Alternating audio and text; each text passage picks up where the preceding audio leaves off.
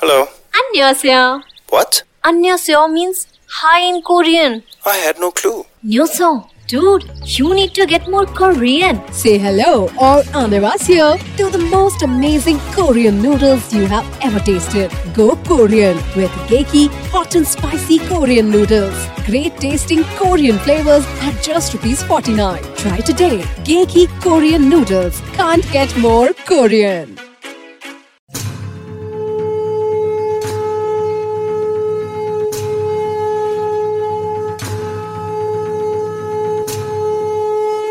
सूत्रधार पर सुनते हैं वेद व्यास की महाभारत।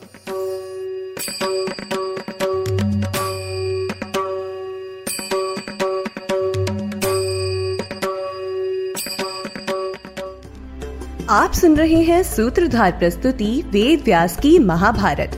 मैं हूँ आपके साथ आपकी सूत्रधार मान्या शर्मा, जो आपको लेकर जाएगी महाभारत के युग में। पिछले एपिसोड में गांधारी ने राजा धृतराष्ट्र को समझाने का बहुत प्रयास किया, लेकिन वे भी विफल रही। पांडवों के वनवास का समय आ गया है। सभी पांडव भरत वंश के सभी सदस्यों और गुरुजनों से वन जाने की आज्ञा ले रहे हैं। युधिष्ठिर कहते हैं, आप, हम सभी को आशीर्वाद और जाने की आज्ञा दीजिए, फिर लौटकर आप सभी के दर्शन करूँगा। युधिष्ठिर के ये वचन सुनकर कौरव लज्जा में डूब गए और कुछ भी उत्तर नहीं दे सके। विदुर जी ने कहा, धर्मराज, राजपुत्री कुंती वन में जाने योग्य नहीं है। वे मेरे घर में सत्कार पूर्वक रहेंगी। तुम वहाँ निरोग और सुख से रहो यही मेरी कामना है। पांडवों ने कहा, जैसा आप कहते हैं, वैसा ही हो। विदुर जी ने पांडवों को साहस बांधते हुए कहा, कुंती पुत्रों, तुम आपस में एक दूसरे के प्रिय हो। युधिष्ठिर आपत्ति काल में संकट के समय उचित कर्तव्य का पालन करना। तुम्हारे वनवास के बाद मैं तुमसे मिलूँगा। तुम सभी एक साथ रहना। उसी समय द्रौपदी भी कुंती से विदा लेने गई। उसने सभी स्त्रियों को गले लगाकर विदा ली। कुंती ने द्रौपदी से कहा, द्रौपदी, ये इन कौरवों का सौभाग्य ही है कि तुमने उन्हें अपने क्रोध की अग्नि में जलाकर भस्म नहीं कर दिया। जाओ बेटी तुम्हारा मार्ग विघ्न और बाधाओं से रहित हो। तुम्हारा कल्याण हो। कुंती के ऐसा कहने पर द्रौपदी के नेत्रों से आँसू बहने लगे और उसने हाथ जोड़कर कुंती को प्रणाम किया और रोती बिलकती अपने पतियों के साथ वन की ओर जाने लगी। द्रौपदी की दशा देखकर कुंती भी बहुत दूर तक उसके पीछे पीछे गई। इतने में ही उसकी दृष्टि अपने पुत्रों पर गई। उनके वस्त्र और आभूषण उतार लिए गए थे। उन्हें देखकर कुंती को बहुत दुख हुआ। कुंती के दुख को शब्दों में व्यक्त करना सरल नहीं है। उसने अपने पुत्रों को गले से लगाया और विलाप करने लगी। कुंती ने कहा, पुत्रों, तुम सदाचारी और मर्यादा का पालन करने वाले हो। तुम भगवान के भक्त हो तो भी तुम्हारे ऊपर यह विपत्ति का पहाड़ टूट गया है। आखिरकार विधाता का यह कैसा विधान है? किस कारण से तुम्हारे ऊपर यह महान कष्ट आ गया है पुत्रों? मुझे नहीं समझ आ रहा कि विधाता ने मेरे पुत्रों के साथ ऐसा क्यों किया है। निश्चय ही यह मेरे भाग्य का ही दोष हो सकता है। तुम सभी तो उत्तम गुणों से युक्त हो तो भी मैंने तुम्हें दुख और कष्ट भोगने के लिए जन्म दिया है। ऐसा कहते हुए कुंती विलाप करने लगी। अगर मुझे पता होता कि हस्तिनापुर आकर हमें यह सब देखना होगा तो मैं तुम सबको लेकर यहाँ कभी नहीं आती। मैंने बड़े कष्टों से तुम सभी को पाया है। तुम सभी के बिना मैं कैसे रहूँगी, पुत्र?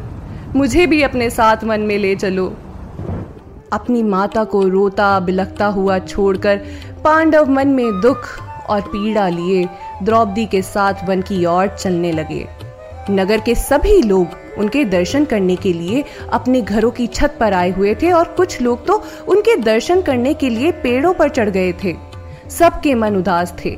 वे सभी कौरवों की निंदा कर रहे थे। कुंती का धैर्य और आँखों में भरा हुआ दुख देखकर सारी प्रजा पीड़ा में थी। हर एक व्यक्ति कौरवों को दोष दे रहा था। उन सभी की बातें युधिष्ठिर को सुनाई दे रही थी, लेकिन उनके मन में कोई विकार नहीं था। अब मैं आपको बताती हूँ वह दृश्य जो सारे प्रजाजन देख रहे थे। सभी पांडवों ने मृग चर्म से बने हुए वस्त्र धारण किए हुए थे। उनके साथ द्रौपदी भी पैदल चल रही थी। उसके शरीर पर केवल एक ही वस्त्र था। केश खुले हुए थे, वह रजस्वला थी और रोती हुई चली जा रही थी। उस समय उसकी दशा देखकर सभी स्त्रियों के मुख पर उदासी थी।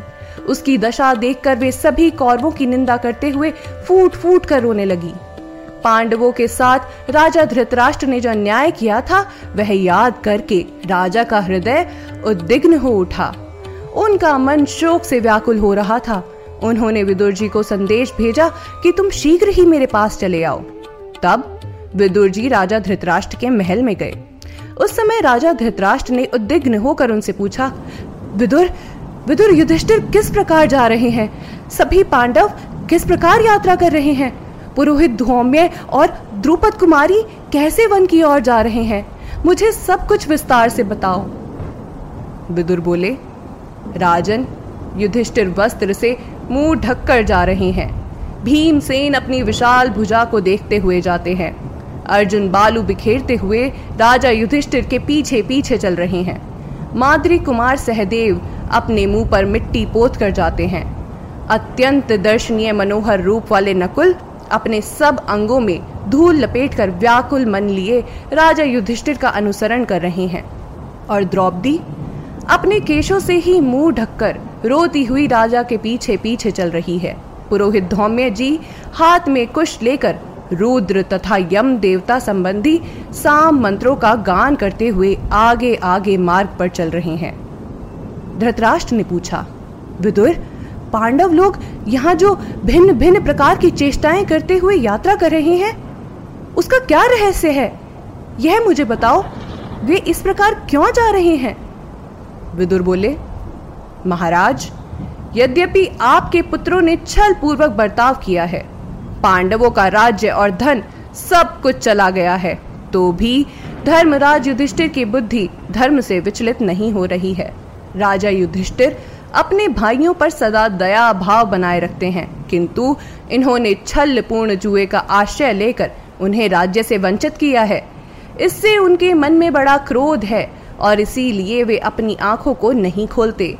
मैं भयानक दृष्टि से देखकर किसी निरपराधी मनुष्य को भस्म न कर डालूं। इसी भय से राजा युधिष्ठिर अपना मुँह ढककर जा रहे हैं। द्रौपदी के शरीर पर एक ही वस्त्र था। उसके बाल खुले हुए थे, वह रजस्वला थी और उसके कपड़ों में रक्त का दाग लगा हुआ था। उसने रोते हुए यह बात कही थी कि, जिनके अन्याय से आज मैं इस दशा में पहुँची हूँ, आज से चौदवे वर्ष में उनकी स्त्रियाँ भी अपने पति, पुत्र और बंधु बांधुओं के मारे जाने से उनकी लाशों के पास लौट लौट कर रोएँगी और अपने अंगों में रक्त तथा धूल लपेटे बाल खुले हुए अपने सगे संबंधियों को तिलांजलि दे, इसी प्रकार हस्तिनापुर में प्रवेश करेंगी, जैसे आज मैं जा रही हूँ। धौम्य जी यह कहकर गए हैं कि युद्ध में कौरवों के मारे जाने पर उनके गुरु भी इसी प्रकार कभी सामगान करेंगे। महाराज, उस समय नगर के लोग अत्यंत दुख से आतुर हो बार बार चिल्लाकर कह रहे थे कि हाय हाय हमारे स्वामी पांडव चले जा रहे हैं, धिक्कार है उनके इस बर्ताव को। ये कौरव लोभवश महाराज पांडु के पुत्रों को राज्य से निकाल रहे हैं। इन पांडु पुत्रों से दूर होकर हम सब लोग आज अनाथ हो गए हैं। इन लोभी और उद्दंड कौरवों के प्रति हमारा प्रेम कैसे हो सकता है? धृतराष्ट्र ने पूछा। विदुर, जब पांडव वन को जाने लगे, उस समय नगर और देश के लोग क्या कर रहे थे? वे सब बातें मुझे पूर्ण रूप से ठीक ठीक बताओ विदुर जी ने कहा। जैसे त्रेता युग में राज्य का अपहरण हो जाने पर लक्ष्मण सहित राजा श्री रामचंद्र जी के वन में चले जाने के बाद अयोध्या नगरी दुख से अत्यंत आतुर हो बड़ी दुरावस्था में पहुँच गई थी। वही दशा युधिष्ठिर के वन में चले जाने से आज हमारे इस हस्तिनापुर की हो गई है महाराज। इस प्रकार राजा धृतराष्ट्र और विदुर जी, जब दोनों यह बातचीत कर रहे थे, उसी समय सभा में महर्षियों से घिरे हुए देव ऋषि नारद कौरवों के सामने आकर खड़े हो गए और यह भयंकर वचन बोले, कौरवों, आज से चौदवे वर्ष में दुर्योधन के अपराध से भीम और अर्जुन के पराक्रम द्वारा कौरव कुल का नाश हो जाएगा। ऐसा कहकर विशाल ब्रह्म तेज धारण करने वाले देव ऋषि नारद आकाश में अंतर्धान हो गए। नारद मुनि की आकाशवाणी, विदुर का कथन और पूर्वासियों की कही हुई बातें सुनकर बंधु बांधवों सहित राजा धृतराष्ट्र दोबारा शोक से मूर्छित हो गए। तब दुर्योधन, कर्ण और सुबुल पुत्र शकुनी ने द्रोण को अपना आश्चर्य माना और संपूर्ण राज्य उनके चरणों में समर्पित कर दिया।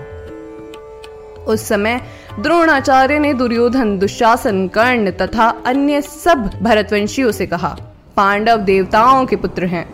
ब्राह्मण लोग उन्हें अवध्य बतलाते हैं।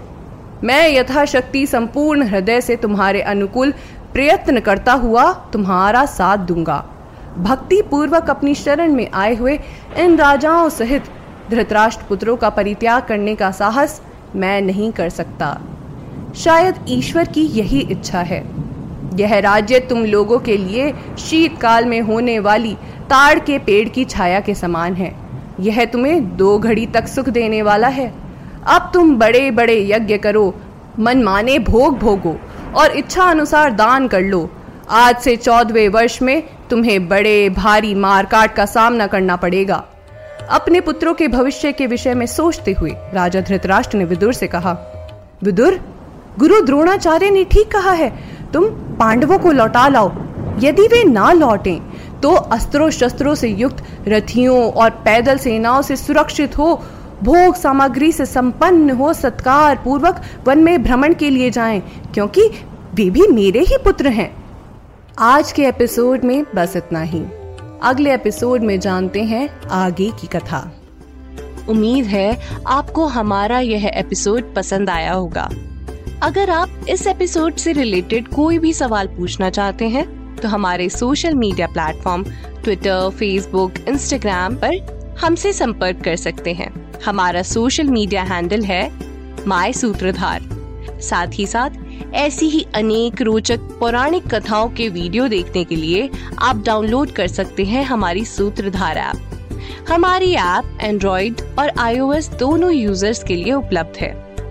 यहाँ आपको हर एक कहानी, सुंदर चित्रण और सटीक फैक्ट्स के साथ मिलेगी।